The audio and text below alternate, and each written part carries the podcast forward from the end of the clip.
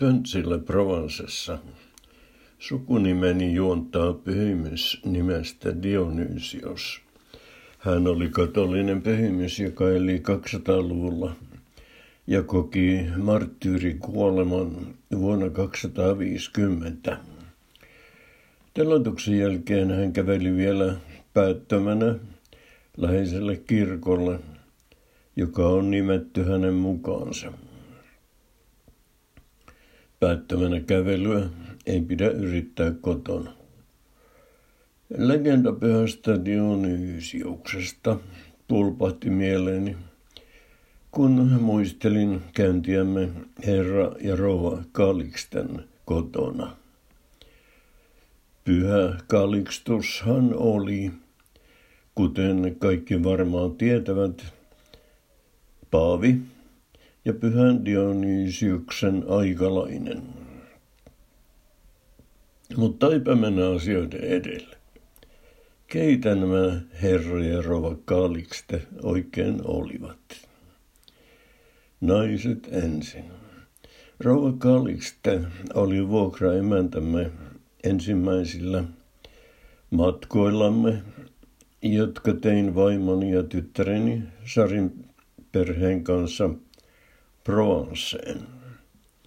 Herra Kaalisten tapasimme käydessämme Pöntsillä. Palataan Pöntsiin tuonempana. Meidät oli siis kutsuttu aperitiiveille, kalisteille. Kutsun esitti rouva, joka hoiti erinomaisesti vuokraemännän tehtävät – mutta puhui murreteosta lyhyen ranskan koulutiedoilla ei saanut mitään tolkkua. Kommunikaatio onnistui kuitenkin mainiosti Sarin ja hänen maunomiehensä ansiosta. Kun karautimme Ford Galaxillamme Kalikstien vieraanvaraiseen pihaan, meitä tervehti ensiksi talon erehdyttävästi Dobermannia muistuttava Rottweiler, joka pussasi tyttären poikaani Noaa molemmille poskille. Noa teki hauvalle samoin. Meidät ohjattiin suoraan illallispöytään, jossa seurueeseen liittyi Kalikstien tytär Selina – joka oli ollut Englannissa tutustumassa englantilaiseen keittiöön.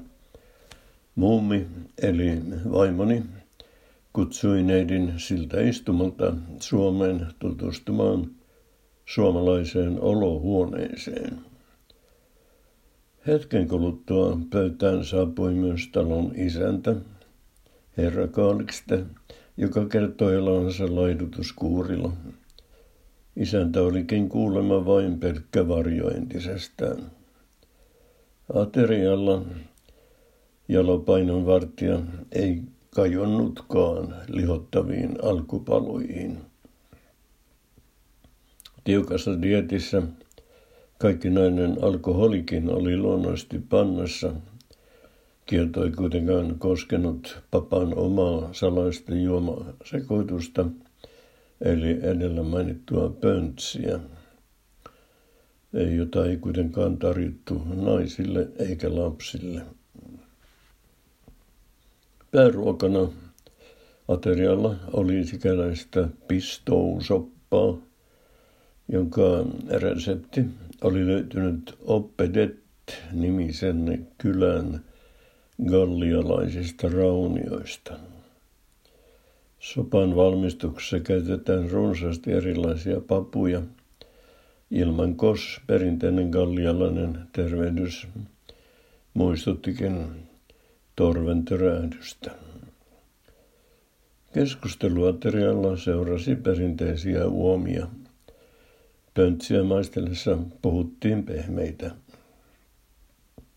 Vaari eli minä mietin, miten kertoisi paikallisella murteella – vitsinsä kahdesta golfin pelaajasta.